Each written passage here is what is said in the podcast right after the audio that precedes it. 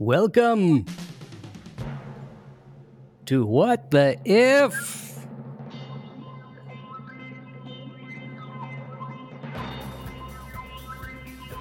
Where sometimes language fails us.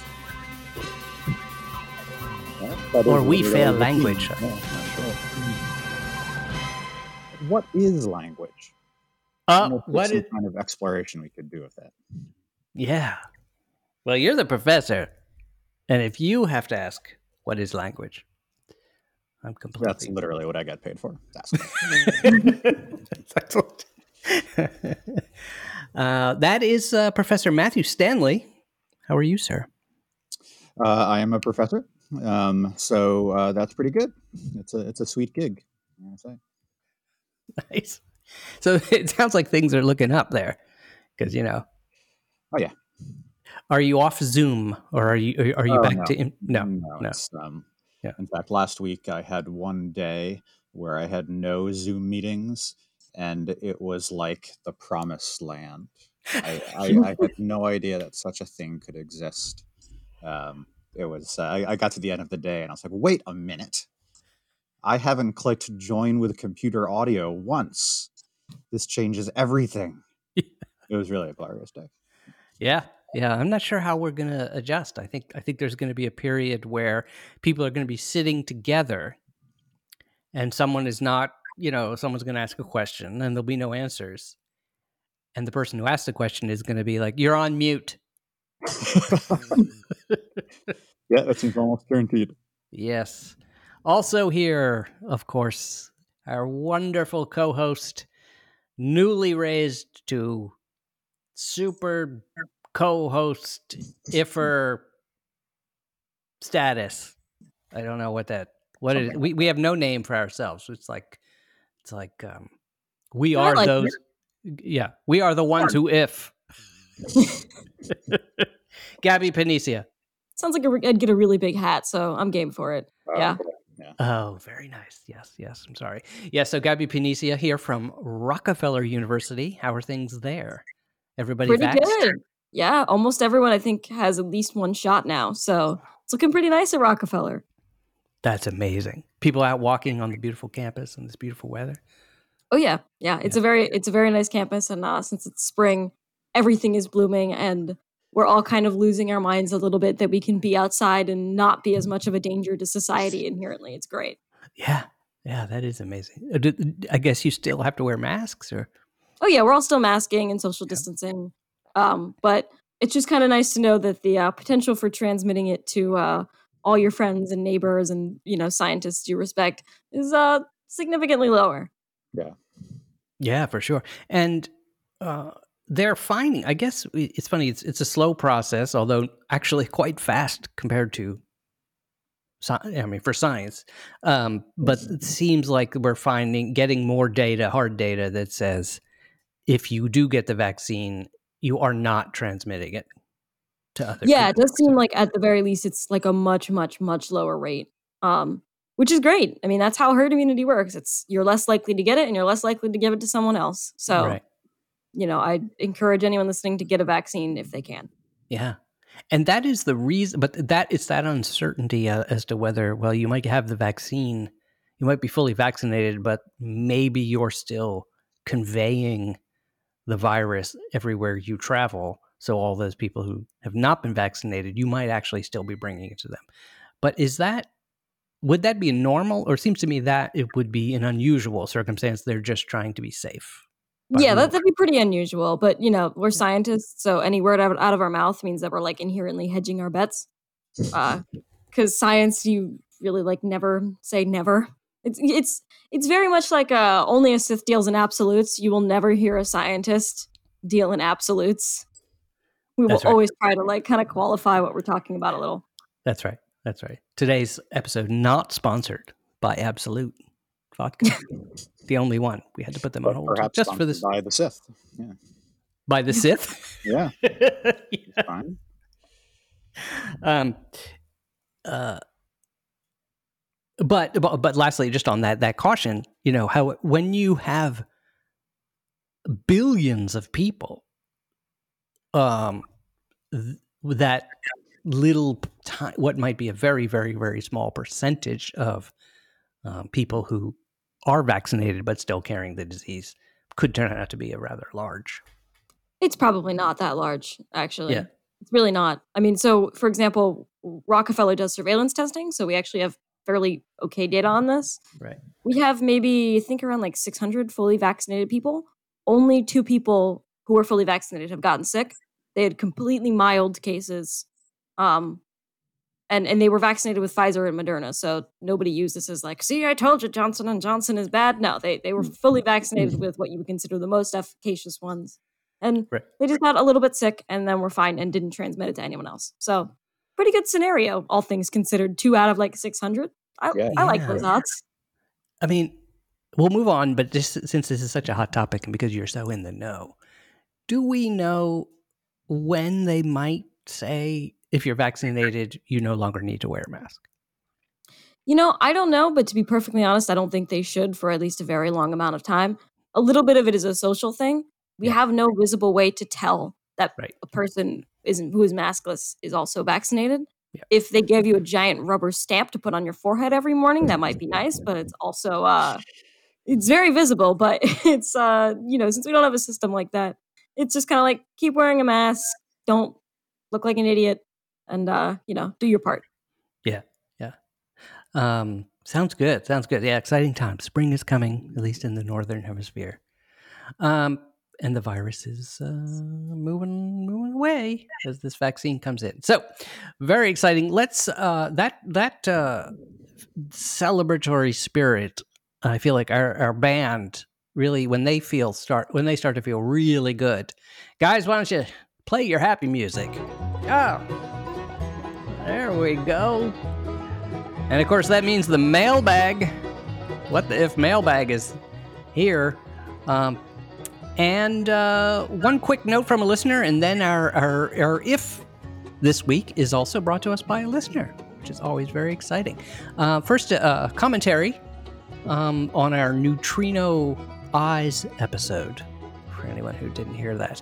Um, he, uh, he or she, they, this person, um, asks to be referred to uh, on the air as just someone from Canada. Mm, that's So I don't know if they meant to include the just. Probably not. So I'm going to say someone from Canada. Uh, writes in and says, uh, writes into feedback at whattheif.com, or perhaps they contacted us as you can too on the website. Go to whattheif.com. You just type us a note right there in the suggestion box. Uh, someone from Canada says, Oh boy. Oh, the band got very excited there. All right, thanks, guys. They're amazing. They're amazing. Uh, go have an obs- absolute on me, gentlemen. Um, I en- uh, someone from Canada writes in and says, "I enjoyed the Neutrino Eyes episode." And that is where we we imagined uh, actually another listener had written in and asked, "What if we could see neutrinos with our eyes?" And the upshot was, your eyes need to be gigantic, so large that I believe we figured out that if we scaled up just an ordinary human to have eyes large enough to see neutrinos, then you human would be sixty thousand feet tall, twice the height of Mount Everest. Um, and someone from Canada said, I enjoyed the Neutrinos Eyes episode, but I kept thinking, a sea creature, which is, we imagined, if you had to be that big, maybe you'd be a sea creature. And he has, he quotes, so large, so large. Solaris, referring to the there. stories. Solaris. Now, Matt, I, I, I think this is correct. You know, the, the, um, I should have looked this up, but the, the author of Solaris, I believe, was uh, the Russian science fiction writer uh, Lev. Um, Um, good, good, yeah, I good name. If you want, you, you too much could trouble. Yeah. look that up for a second while I read this. That would be so kind. Um, and he says, Stanislav Lem. Stanislav Lem. Stanislav. Lem. Thank you very much. Uh, and someone from Canada, SFC, says a creature the size of an ocean, a creature that is an ocean, covering a whole planet. I bet it can see quite a few neutrinos. Yes, a creature the size of a whole planet. Mm-hmm. Is cool. Um, and it makes neutrino based replicas of people from your most painful memories. Whoa. that's, that's the story. It's hilarious. Yes, I have not actually read the book. I am sad to say. I have seen both m- movie versions of it, and I would say that the um, uh, my mind is so slow today. Um, the Russian movie version by one of my favorite Tar- uh, Tarkovsky Mhm. is far superior to the um, more modern one, which might have been Jonathan Demme. I don't know. Um, anyway, uh, back to someone from Canada. I realized then that the scientists in the novel Solaris should have stopped trying to communicate with Solaris using X rays. They should have used neutrinos instead. Mm, a good idea. Yeah. Uh, if only you had been there, maybe you would not have gone mad like the what happens to the astronauts that orbit I this planet. would have gone mad. You would have gone mad. Uh, and like the protagonist in the novel, I still, quote, did not know what achievements, what mockery, even what tortures still awaited me, Wow. end quote. So I had no choice but to keep listening to What the If and find out. That's a direct quote.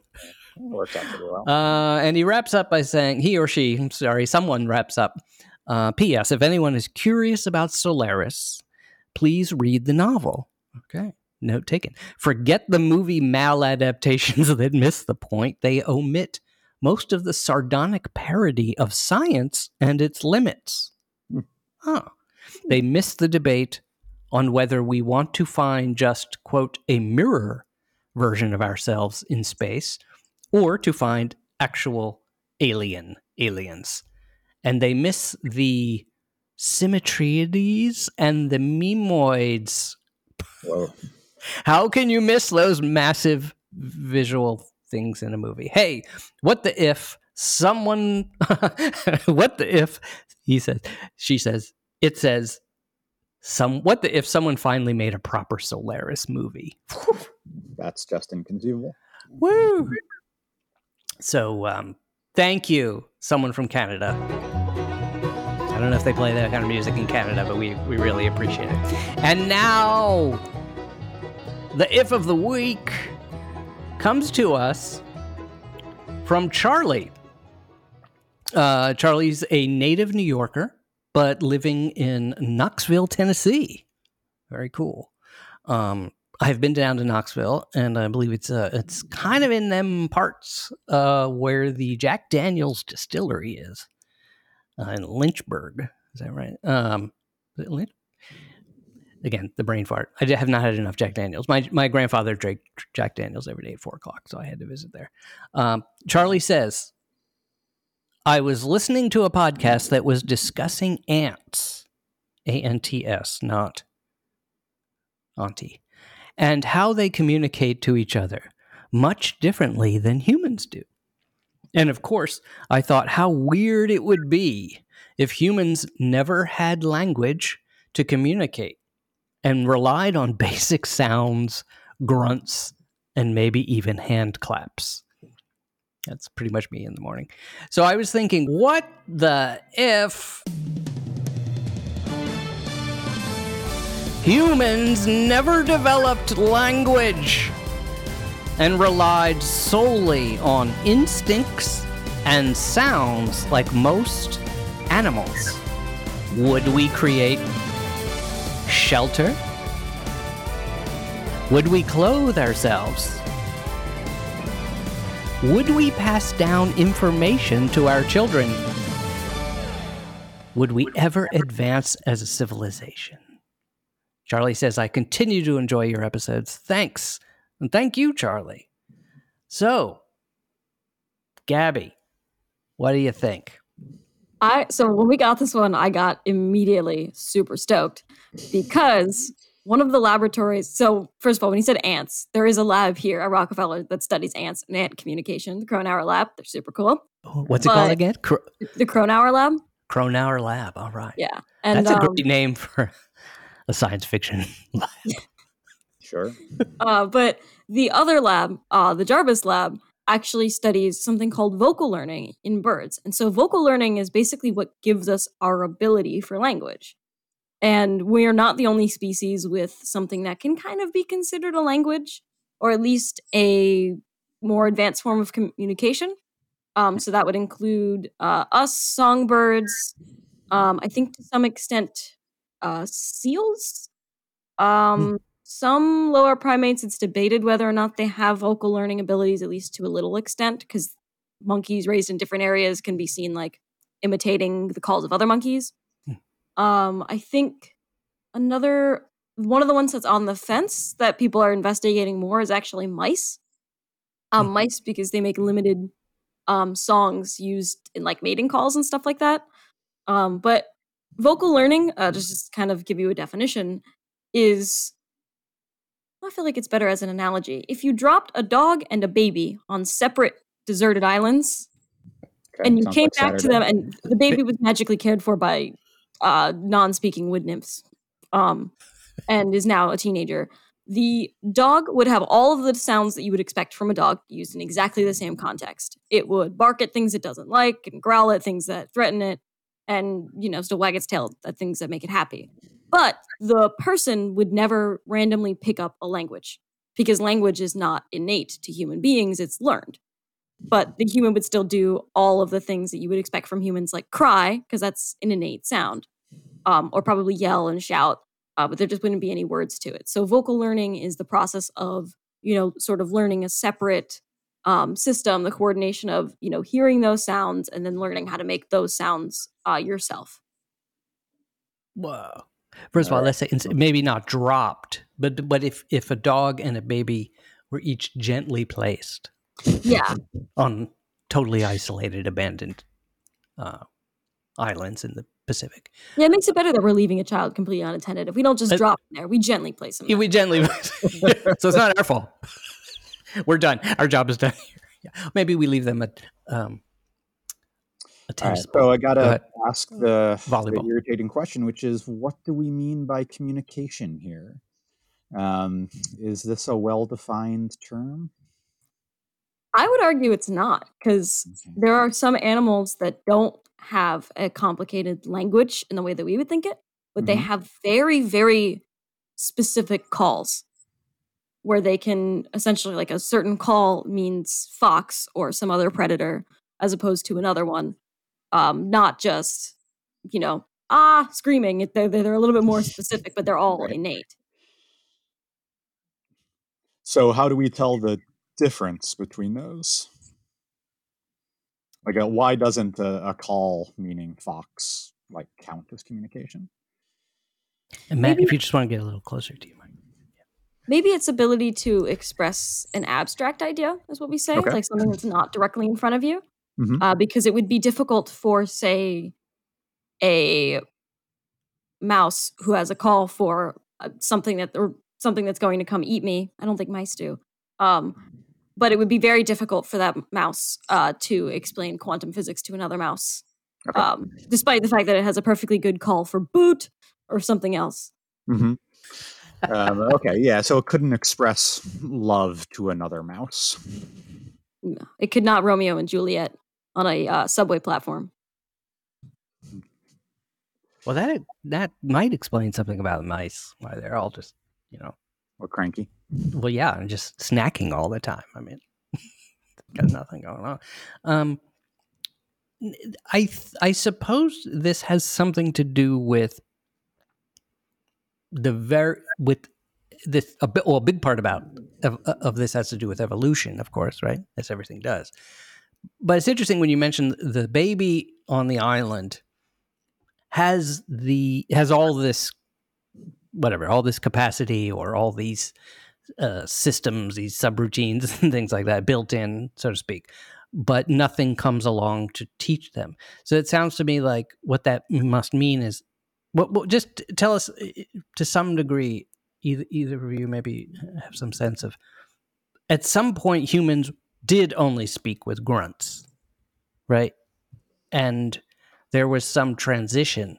And the fascinating thing about that, I mean, that is a. I know there's also a bit of a mystery there. Nobody exactly knows how that got started.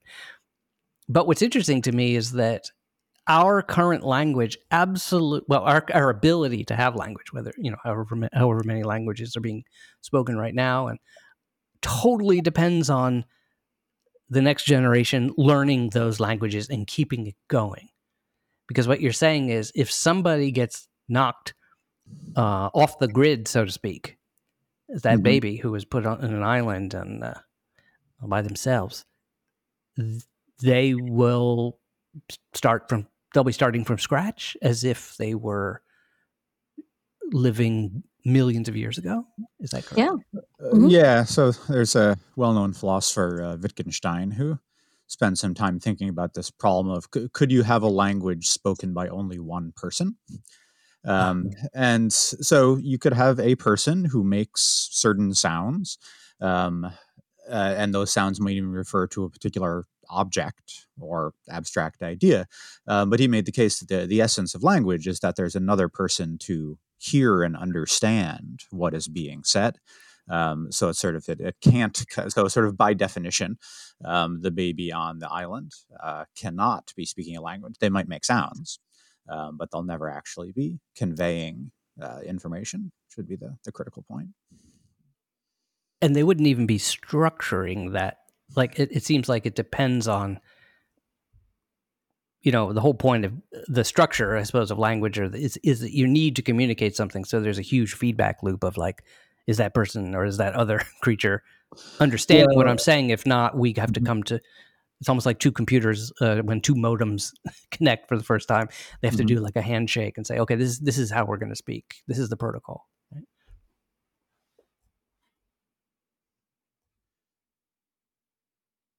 right? but Yeah, that's right. So one of yeah, something yeah. just happened No, I had to sneeze and I had to move away. I'm sorry. It didn't actually wind up happening. That's the reason for all of the silence.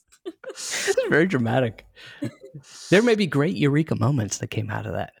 You know, Mhm. Newton sat back and everybody leaned forward and he sneezed out calculus. I don't Um, but so this this um, tags one of the big questions in linguistics uh, generally, which is how much of language is um, biologically structured into our brains, uh, and how much is cultural. Um, right. And this is hard to to answer. Um, so, for instance, you've got people like um, Noam Chomsky who argue that there's a universal kind of structure that is built into our brains, and that all languages eventually come down to some variation on that biological structure. Um, uh, but there's lots of people who are skeptical of that too, and want to say that no, there's actually an enormous amount of freedom that humans have in terms of how to structure a language and still convey things. Um, and all the way back to Darwin, um, it's a, a lot of people think that the a a way to access this argument is to look at um, other forms of communication. So let's look at those borderline critters that can make sounds, and the sounds do seem to convey information, but at the same time, we don't really want to say that they have language. Um, and maybe those border cases can help us understand things a little bit better. Well, I will say it is interesting from the bird world. So if you look at vocal learning in songbirds, um, adult songs have structure. And while every bird song will be slightly kind of different, which is, you know, how you get the variability in which bird song sounds a little bit, you know, sexier than the other ones. Um, overall, the birds will generally, by learning from another older bird, fit a pattern. But if they don't have another older bird to learn from, they they won't pick up any structure. Um, and if you want, I have fun recordings of that. Yeah. Oh, I'd love a sh- not really show and tell. This would be sound and tell. Sound and tell. Yeah, so this is normal singing from an adult zebra finch. And this is what this normally sounds like. Fair warning, it's a little weird. This is happening right outside your window right now. Is yeah, it- you know, I've got, you know, got a like a cage full of zebra finches. I've had them, you know, like I, I made like a command for them to all be quiet right now. Now I'm about to, you know, make this start being loud commands. Amazing. Let's see.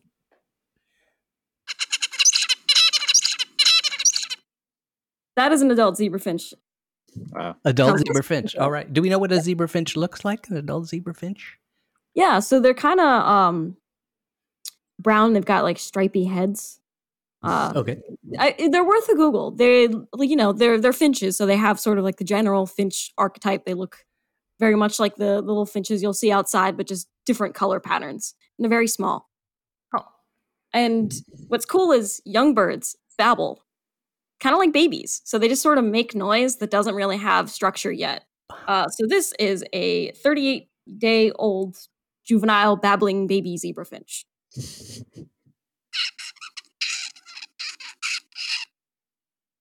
just kind of just kind of fuzz. It's white noise. It doesn't really doesn't right, really right. Yeah, that made no sense. Whereas the adult, I really was very. I thought that the adult was very eloquent That was and making a lot of sense. Yeah. yeah, very well stated. Yeah. Well, Yeah. you know, th- there's a teenager phase too. It's called plastic song. And that's, you know, they, they get Ooh. very variable. Uh, but it starts to get a little bit closer to the adult song. So that's this dude. And in case you want a reminder, the adult singing is this. So you start hearing some of Ah, the similar notes get put in there.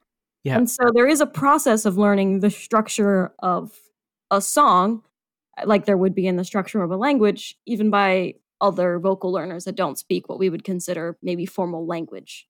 Yeah. So it sounded like with the it's interesting when you played the adult one again, you hear the adult it almost like repeats the same phrase.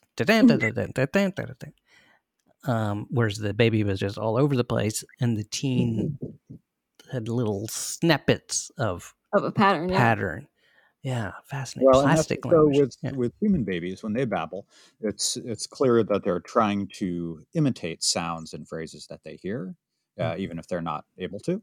Um, does that happen with the the baby birds as well? That they're consciously trying to, I don't know, but consciously, but they're trying to imitate their parents.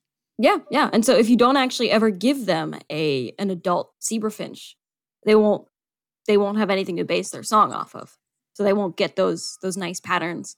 And actually the people who do this uh, sort of neuroscience have actually figured out specific parts of the brain that if you mess with them, then they can't actually develop those structures in the song.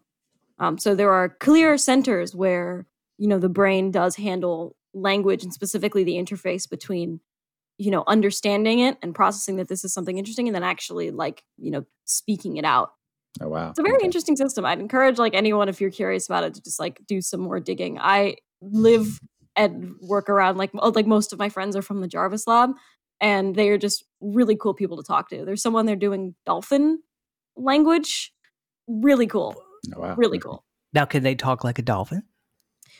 oh my god no. The professor that that does this work he has the mo- single most convincing dolphin whistle i've ever heard in my life. I heard him speak once and he just did it and i thought he was playing a recording. It's actually terrifying. But yes yes if you hear marcelo speak he does sound it does sound a little bit like an aquarium because he'll just dolphin whistle. And, and and I guess I, I'm gonna guess that for sure. If you were studying animal languages and then you started to, you know, be able to speak like them or somewhat anyway, the amazing test would be when you go to be with those animals, if you can, and make those sounds and see what do they do. So, is he able to interact with dolphins in any way? So it turns out they have a lot of very, very, very high pitched sounds that we can't hear ah. or even really make. So unfortunately, no. But I don't know if you just sat him next to an aquarium and he started making dolphin whistles, would they look at him a little bit weird? Like, what? It's a little bit like if uh if you've ever heard like a crow mangle its way through language, if there's like a dolphin equivalent of that where it's like, I can tell you're speaking to me, but I don't know what. It's just kind of freaking me out. Yeah, that's kind of creepy. Right. So Char- Charlie asks, Charlie's if was, what the if we spoke with, we spoke only at the level uh, that languages, I'm uh, sorry, the animals are speaking, whatever you want to call that, whether it's language or proto language or so forth. Um, and so, what would that be like? Would we, um, humans reach that phase, right? I, I'm going to assume the humans, or Homo sapiens, in in the course of their evolution, passed through that phase, right? And and they let's say they stopped.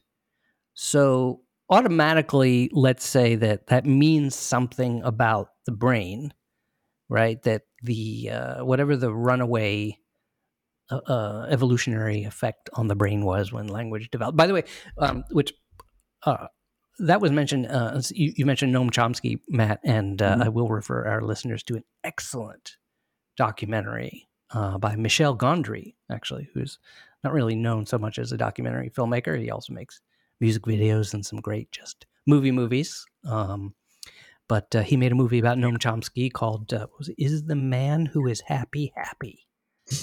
Uh, look at that. Um, yeah, I'm sorry. I'm sorry. that would be a great title. I'm I'm I'm stealing that for myself. Mm-hmm. Gondry's film is "Is the Man Who Is Tall Happy?" Yeah, and well, I, Chomsky is pretty tall, so yeah, yeah that's right. But I think but in Chomsky's research, he that that is like an example of a kind of phrase that he um, he deals with a lot, and they deal with they kind of you know you can imagine there's things in that you can imagine that sentence. Well, it refers to different. You can you can interpret it in different ways, right? Um, so, uh, Charlie okay, says, so, yeah. So yeah. if we're just communicating the way, say, the zebra finches, do, yes. Um, early on, in life, it sounds like it wouldn't be so different, right? The babies would still be babbling and the parents would still be talking to them to give them sounds. Uh, and I should say, as a side note here, um, this is why you should talk to babies, even though they don't talk back to you, is that oh. they are listening and this is actually how they learn. So just sit with your babies and talk to them no matter what. Uh, it doesn't matter what you say, uh, it doesn't really matter how you say it. I used to read um, quantum physics texts to my daughters. Um, and now Zoe's at Bronx Science. So that's they, they, they, that's amazing. I will admit the caveat is though you actually you have to look at them. So this was a funny thing. My parents were both New Yorkers, and so they talked really fast, and they didn't always look at me when I as a baby. So I developed a little bit of a speech impediment as a kid. Uh, oh. because I didn't know, I didn't have a visual reference for how to form the words, like the way that my lips should be. And then, of course, they took me to a speech therapist, and because my name is Gabby and I live up to it and I don't shut up, I got out of it in about like I think like a month. Um, That's great. But it was yeah, it was definitely an exercise in vocal learning in our family. Nice. Yeah. So that's it. Yeah. Look your babies in the face and talk to them a lot. Wow. And your the, to your parents' credit, they I'm assuming you haven't just outed them. Oh no no no! They child services. No, they, they were great. They were like, yeah, they phoned it in. They were like, hey, she's not really talking right. We should fix this because they could understand me. Um, you know, me and my thick New York baby accent. Uh, that's not what, what is a baby New York accent. Yeah. Uh, but no, they, they were immediately like, oh, hey, like this is not quite right. We should figure out what's up. And then the speech therapist told them that it was probably what it was. Um, wow. And then, you know, because they do talk to me so much afterwards, it was just like a matter of staring me in the face a little bit more often. And I think Kid Gabby figured it out. So. That's real. But that's really interesting, considering that you know one of your many interests, but is science communication. Yes, maybe that's there's something there. Um, very cool. So yeah, so humans are. This is where humans are at, right? They're they're. Um, we can't. Mm-hmm. Yeah. What so is it we're not able to do? Right. Yeah. So the babies are are babbling, right? They're making right. sounds, and then at some point, presumably, they're not going to be doing a thing that we would have otherwise expected them to do. So, what is that point? Are they not able to say when they're hungry? Um, is it when they're in college and they can't recite the Iliad? What's the what's the point where we can tell there's something different going on? Well, they just cry all the time as adults, I guess. Mm-hmm. Well, I think so. I think the overall structure of our societies might be a little different because you can have some forms of communication without what you would consider classical language. Mm-hmm. Um, so, for example, crows are still very good at teamwork. They do pass information to each other mm. about this bad, this good. Mm. But generally, at a certain age, they're more independent. They hang out. You know, baby, younger crows visit their parents, um, very much like us. Uh, but at the same time, that they're not building skyscrapers, they're still each struggling through the day to day to survive because they don't yet have the language or their tool making hasn't advanced enough um, to figure out how to cast steel and build skyscrapers. But boy, they're working on it. They're working yeah, on it. They're watching the crows outside the steel plant. they're watching. Yeah, that's all it out. Yeah. Um, so so the fun thing about what the if, and I think this is, I'm going to guess this is a little bit of what Charlie's getting at too, is it's kind of bizarre. I think what's fun is to imagine that we got to where we're at in some ways, right? So one reason, one, one, one answer to this, if one of the paths this if may have taken, um, was well, humans are just remained as animals, and you know they're they live like apes or you know do that they have what they have right? Um, because clearly we're the only ones that as far as we know have language and we're the only ones that do build skyscrapers for instance for better or worse. Those so thumbs yeah the thumbs right that's right that's right um, and there is a question isn't there even about whether that's there's a feedback loop perhaps between um, I, am pretty sure that Chomsky talks about this in that Gondry film. But there possibly was a feedback loop between the ability to use tools and language and back and yeah, forth. Back that's right. I mean, these are really fundamental questions about what it means to be human. Um, right. So some people want to make the case that um, humans have to evolve a particular structure and then they can have language, or maybe it's that pushing on the edges of proto language changes our brains and physical structure such that we then become human in the way we're used to. Right. Right. Um, and that's a hard. It, it's hard to tease out things that happened millions of years ago. And so, it is weird because very intelligent animals that we like animals that we've identified as very intelligent. It does tend to correlate that they are vocal learners, or at least in some capacity. Um, like I know elephants, it's a bit debated right now, but surprisingly, elephants can mimic human speech. It's not super common, but some of them have done it. There is a elephant, I think, in a zoo in Korea, that by sticking his trunk in his mouth, he yeah. can terrifyingly imitate human speech. Um, so stuff like that, it might, it might be correlated. Don't know if we know exactly how that links to to uh, intelligence. The, the better, the even crazier thing about that elephant thing is that how did he? I don't know the whole story. Like, how did he figure out? Well, it, I have to put my trunk in my mouth to sound like you, stupid humans. You know? I have no idea, but it's actually freaky. I, I found out about it and I was listening to the audio recordings that are along with the paper. Uh, I think it's like a cell publication. Wild, I can link it after the show because highly encourage people to listen to an elephant say annyeong. It's it's fascinating. Very, very deep voice. Kind of nasally, unsurprisingly. He's probably going to be the next pop star. Uh, yeah, yeah uh, K-pop, uh, E-pop, elephant pop. Um, there is also on YouTube. Boy, you know how it is on YouTube. You watch one video of a particular kind, and if you happen to watch it all the way through, YouTube is like, "Oh, you like that?" Yeah. And I watched one video of a parrot, you know, speaking because it is amazing, right? Mm-hmm. Imitating, as far as we know, but whatever.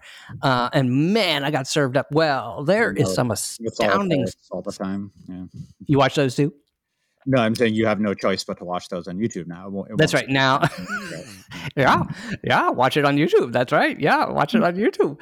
Uh, there is a parrot. Th- there's a, a guy who wailing away on his electric guitar, sitting next to his fireplace, playing, I believe, a Guns N' Roses anthem, and the parrot is singing the whole thing going. Wah! It's really incredible. Um, so humans have gotten to this place. So here, here's my image of, of, of what Charlie might have been imagining. Somehow we got to this this world that we in that we have. Everything is as we see it, except we're really limited, and so there are adaptations we've had to make to get things done. So I just had an image. I don't know how this could have happened. Uh, my brain made an un- interesting uh, uh, editorial choice and said, "Well, what do we see? Well, imagine we are looking at the uh, I imagined the president giving the State of the Union address. I don't know why. But talking about babies mm-hmm. battling. And so imagine something like that, right? The the president is giving the State of the Union address to the entire Congress, but we only have um, a level of an, a level of speech that let's say the zebra finch. For, do we have any zebra finch sounds queued up? Maybe we can hear just a little bit of his He's an adult. Yeah, let, us see. Uh, from the uh, Office of the President. President uh, Finch. We've got. Uh, By the way, we've got to send this episode to Dr. Kiki. I believe it. Oh, I'm sorry. But play same that. Play that again. I stepped on it. Yeah, that's the State of the Union is strong. Yeah, it's a very good. Yeah. I'd feel comfortable if that was uh, the State of the Union. I don't know what it means, but I'd be like, all right, cool. right now, now, but but what? mm, Again, this is as far as we know. What kind of messages do, for instance, the finches convey with those sounds? Like Um, warning. I believe it's mo. I mean, that I think is mostly a like mating song.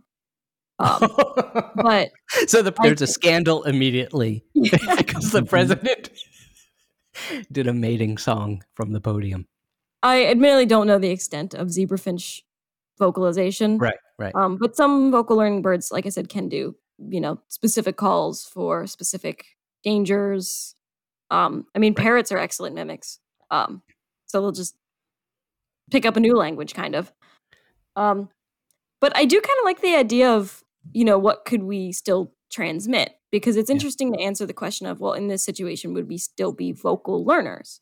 Mhm. because I think there's something to be said for even if say we had some sort of you know giant panda like thing where pandas can still digest meat but they lost the taste for it if we still have the ability for vocal learning but we somehow lost the vocality of it lost the ability to map that penchant for language onto actual spoken sound would we be an inherently more sign language focused Oh, um, you know, society. So radio probably would have never worked for us, but television is a great boon because we can all see signs. Yeah, So if we still have a head for some sort of language, then we could probably manage okay, and that would make sense why we've still been able to transfer information to each other and share, you know, technology and you know knowledge of how to build skyscrapers. If we are down to straight grunts and claps and nonsense, I don't know. If, it, it would be it would be a little bit hard. It'd be a little hard. But for instance, beavers build dams, right? And birds build nests.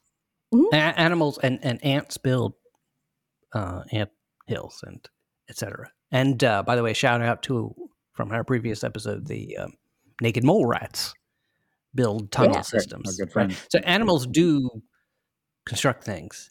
So- Um, go ahead. All of those are actually innately coded. So it's really interesting. Is Oh. unfortunately I can't remember the researcher's name, um, but there was a researcher whose lab was looking at two species, two closely related species of burrowing mice, which create different layouts of tunnel. And they eventually located one gene that, if they changed it, they could get one mouse to- make the other species' layout of tunnel.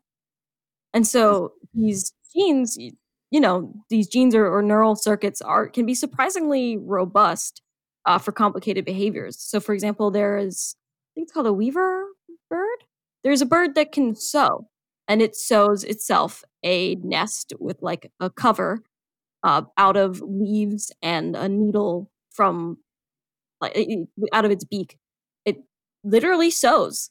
Um, so we might still have some complicated behaviors, but I wonder if for all of this, you know, for all of us to each have skyscraper building and chemistry and biology Yeah. and customer service and driving and everything that we can do, we might need a little bit more brain size than we currently have if all of that's innate. Yeah. Oh, I love the idea of like skyscraper building being innate. It, it just they just do it naturally. Um, I mean, in a straw. That again, this whole business about language, we're always sort of walking on sort of very, we're grasping for to, to understand something that isn't fully understood. But is it possible that at some abstract level we do have an innate thing? We seem to have an innate thing for travel we have an innate no in other words for like exploration uh innate thing for building uh, frankly an innate need for i don't know uh conflict but but i suppose that's across I mean, I think innate in the style that I'm saying is more Yeah. genetically pre-programmed. Right. I Right, think right. definitely as a s- series of societies, we have all of these things, and maybe curiosity is something that is innately programmed in humans. Maybe Mm, we mm. had a nice positive feedback loop where the first monkey to get really curious and eat that stripy Yeah. fruit actually wound up not dying from the stripy fruit and you know got big and strong and had a lot of children because that fruit was everywhere or something. Yeah. yeah. Um, maybe. Well, of course, you can see in cats, the cat curiosity got the cat that they're very explorational. That's what I said. Um, Yeah, so we've got so let's see here. So what can we do? So we're if we're at the level of birds, we can still um, tell each other where food is. We have family relationships, right? You said babies go and visit their their parents. Um, We can have sex. Um, we can, I don't know, at least um, we can. Are we? I guess this gets into the the abstract question. Can we just entertain each other? Will we talk just for the sake of talking? the way we do now? Can we have coffee clutches? now, We as a storyteller, I, I was just gonna say, as a storyteller, and I've studied, you know, myths and the earliest, earliest stories are always interesting to go to. Um, I'm gonna guess actually that that is one of the earliest things about people that they they they entertained each other probably just through music and sound and silliness, and it evolved into a little bit of storytelling. Um, but what, what were we gonna say, Gabby?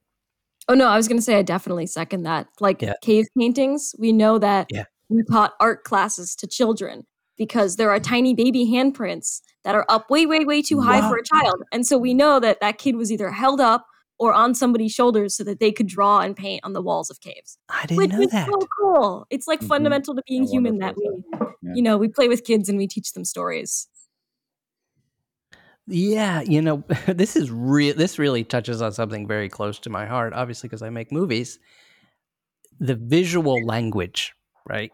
I mean, what it's this is a whole nother topic. and actually might, might be interesting what if at some point.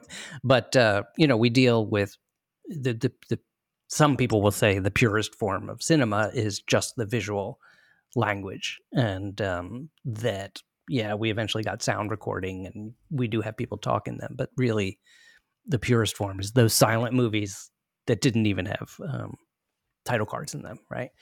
And we can convey quite a lot by just looking at images, um, which says an enormous amount. Um, might we have developed almost a pure, purely visual language? It's that when you say sign language, it's a little bit like that, right? Well, Well, so I here we're talking about is abstraction, the actual symbols, right? Eventually, you get hieroglyphics and things. Yeah. But I think you're talking about something that's actually a really good point that I wasn't thinking of. So body language is innate. Uh-huh. Oh, and uh-huh. we're very good at reading body language, even if we don't necessarily think we are. And I think there was a study at one point that was trying to look at, you know, are all of these facial expressions learned or are they actually something that, you know, we have? But for the most part, if you smile at someone on any corner of the world, they know what that means. Mhm. Uh, or feel like grimace or wince or, you know, there are very few, I think, truly unique to one culture um, body language things. Um, so that might actually help to convey a surprising amount because dogs can kind of communicate with each other perfectly fine through, you know, body language. Maybe not enough to build a city, but you know, Mhm. one dog can send pretty clearly, "Hey, back off," or "Hey, we're friends," uh, and they can still communicate that way. Yeah, and this again goes back to to Darwin. Darwin was trying to figure out this question for exactly these same reasons that we're interested in it. Mhm. Um, and he writes a book called Expression of Emotions um, in Man and Animals, in which he tries to figure out which bits of body language and facial expression are universal and which ones aren't. Um, and one of the things he comes up with is smiling laughter seems to be universal. Um, but then things like, um, you know, nodding your head for agreement is not universal. Um, so it's a super interesting book and also really creepy because it's one of the first books to have a series of photographs in it um, because he wanted to get photographs of people having these emotions um, so that you could see what he was talking about. Um, and so they actually have fake emotions, like the, the photographs of people with that being forced to smile, like someone's actually pulling on their face to get them into the right shape. It's a really unsettling series of, of photographs. Now, why did they do it? They couldn't find someone to just. Because this was because 1870s photographic technology is can't capture something as quick as a smile, um, so they would force the person to to hold that expression for long enough to have a, a photographic exposure. That They're sounds pretty, they're amazing. pretty wild. Yeah. I can't. I think David Lynch should adapt It's that. book. totally Lynchian. Um, What's the name of the book again? Uh, expression of emotions in man and animals. Expression of Emotions in Man and Animals. Mhm. Um, That's good fun. probably available at bookstores everywhere. Uh, probably not, unfortunately, but I'll Oh. bet somewhere online. We'll see if our intern can find it. There's got to be a PDF. you. You know, I think I think it might have Yeah. fallen out of uh, copyright just, a little bit ago. possible, yeah. Mhm. Just a little bit ago. but yeah, and those people they're not getting their royalty checks anymore. I sat for two hours, my face being pulled. It was I've horrible. been dead for a hundred years, but Yeah, where's my money? Um, amazing, amazing. And, and, and last thing I'll, I'll just say is I'll just put it out there. Another interesting what the if would be music, right? Music, music. Which by the when, when Matt you were talking about, he was looking for whether facial expressions were universal. Music is not really. I mean, music itself is universal, but obviously but, but all over the world, different kinds of good music. right? I mean, depending on what kind of musical scale you're used to. Yeah. Um, Western music versus Chinese music sounds really different. Yeah, yeah, exactly, exactly. But you can imagine that with who who knows exactly, but I imagine with without the kind of language we do have, music might still have evolved as a thing. So it's possible, for instance, we'll we'll we'll leave the president with more dignified um, uh, image that maybe he got up there and he played the violin, and and in doing so, or played let's say even better, he played the saxophone. Yeah, I remember someone appropriate. describe a, a jazz musician once describing, you know, like um, um, Coltrane. John Coltrane would get up there with his saxophone, and he would tell stories. I, I just remember as a kid hearing that for the first time, like, what? I he, really like the actually- concept he just plays a- the saxophone, but he would tell stories with his music. Yeah, I like the concept of a saxophone State of the Union, if only because everything's Yeah. going really bad. You could just hit one really, really bad sounding note and then leave. And like, kind of a It's mic drop. Mhm. Sax of the Union. wonderful, wonderful. That is a country I would live in. I mean, I think Yeah, that might be fun. It might make all of government more interesting. Everything has to be done with a band. Although, if you know anything about musicians, I think uh, a the fact that they could work together for any length of time um, without you know breaking up or sleeping with each other's partners, and the whole thing just turning into a debacle is uh, would be a pretty crazy form of government. So Mhm. I'll, I'll put that out there too. Fine, What yeah, if? I'm, I'm- totally okay with that, though. Yeah, yeah, right. Maybe it would be fine. Be a little bit more free form, literally. Wow, Charlie, thank you for your question. Charlie from Knoxville, Tennessee, where, by the way, when they do speak their language in Knoxville, Tennessee, it is it is a lovely sound. I love going down there. And of course, speaking of music, not too far from Nashville and all of Tennessee and that whole area, um, Elvis, Graceland, another great musical communicator out there Sure. in uh, Memphis. Great, great people down there. Um, Gabby, thank you for taking us on this journey. Um, would you like to play? Let's let's have a let's let the um, the birds have the last say. And and by the way, let's say what what did- what what's the website that you're playing that from? 'Cause It'd be fun if people Yeah, could so go this there. is from uh, auditoryneuroscience.com. Uh, I couldn't find the actual original paper that had these because I heard a scientist use these recordings uh, talking about the work from his own lab. Uh, but they are great recordings, and they also show um, what the song happens, what happens to the song if you start messing with the part of the brain that controls vocal learning. Ah, Um, cool. so you'll get to see how you know the pro- a little bit about the process and a little bit about how that changes the way that birds learn. And so, uh, playing us out, I'm going to have the teenagers play us out. If that if that Yeah, helps. that's good. Oh, what's it called? Plastic language? Plastic classic song. plastic song. Love it. That's great. You know what I think? I I think I, they were saying the name of the show. Matt, do you have anything you want to plug? Uh, no, not anytime soon. Nothing to plug. Gabby, anything you want to plug? Not a plug for me, but if you're really interested in language, a book that I love was David J. Peterson, The Art of Language Invention, I believe it is. Say again. Sorry, it's like yeah. The Art of Language. In, I think it's Invention uh, uh-huh. by David uh, J. Peterson, and it's the um, book by the guy who's made the languages for Dothraki, Valyrian, uh, like oh, basically oh, cool. any made-up language you've ever heard came from this one dude. Whoa. And it's a fascinating dive into language, language structures, the way we make sounds, and I just highly encourage it as an interesting read, even if you have never want to make a language ever.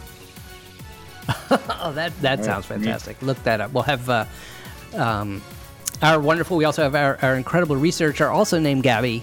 She's doing a fantastic job. We'll have to get her on the show at one point. Um, but on whattheif.com, you can find all our episodes. And uh, Gabby, uh, Gabby V is adding all kinds of cool extra links for you to go to. So we'll put a link there for this uh, particular thing. You can see these recordings and, and all kinds of other stuff. Um, be like Charlie. Send in your ideas. What do you want to if? Uh, you can email us feedback at whattheif.com or just go to our website, whattheif.com, right there on the front page. Uh, or you know what? Tweet us. I don't know if anyone's actually t- people tweet all kinds of things in our Twitter channel, What the If Show at What the If Show. Also, we're on Instagram. We're newly reviving our uh, Instagram where we speak just through pictures. Um, what the If Show also on Instagram and What the If on Facebook since we're doing all the socials here. Uh, Matt, thinking of all these birds chirping and whatever, what, how, how does that lead us to our ritual? Our well, I don't know if they'd understand us or not, but my urge would be to try and communicate the sheer number of things that they could be conveying with that song. Um, so I would probably uh, just try to shout, what, what? The? the